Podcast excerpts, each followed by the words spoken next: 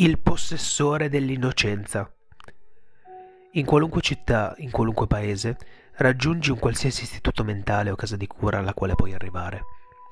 Una volta raggiunta la reception, chiedi senza esitazione di visitare colui che si fa chiamare il possessore dell'innocenza. L'impiegata non dirà niente, ma una lacrima solcherà il suo viso. Lei ti guiderà in un corridoio dimenticato in un, abbandonato dell'istituto, ormai decadente non entrerà con te, ma ti guarderà negli occhi con speranza. La sua espressione sembrerà una supplica di salvezza.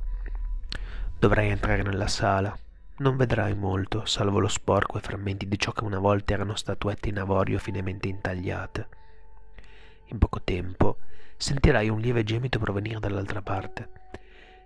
Fai molta attenzione, perché se il vagito dovesse fermarsi, allora ogni speranza sarà persa. Non servirà a nulla fuggire. Non appena girerai la maniglia di quella porta in legno, una luce calda e accogliente accarezzerà il tuo viso. Ti ritroverai in una camera da letto di una ragazza di 18 anni.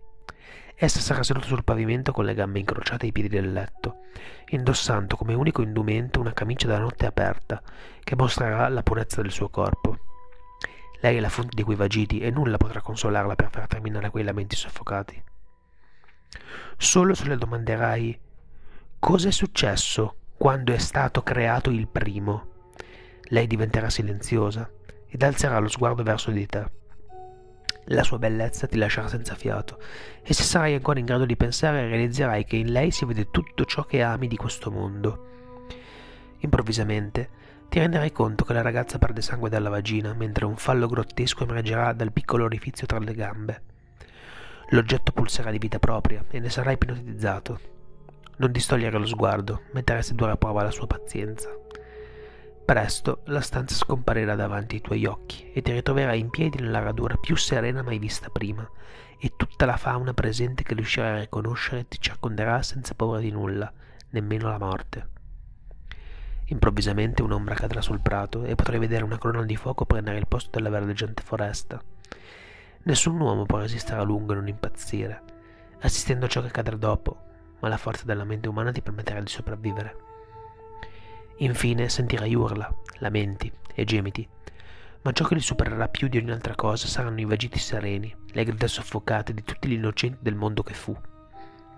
Realizzerai che queste urla continueranno ad essere ascoltate in tutto il mondo finché non cesserà di esistere. Nessuno può sopportare quei silenziosi motivi e conservano ancora una speranza per il futuro. L'illusione svanirà e tornerai di nuovo nella stanza. Troverai la ragazza senza vita sul pavimento, il viso contorto in un'espressione di pura angoscia e orrore. Il suo corpo in decomposizione alimenta il fallo ora imponente, dandogli un bagliore sinistro. Quel fallo è l'oggetto 19 di 538. Se lo toccherai, allora sarà tuo. Se non lo toccherai, allora prenderà possesso del tuo corpo e lo userà per cercare e riunire tutti i pezzi, a qualunque costo.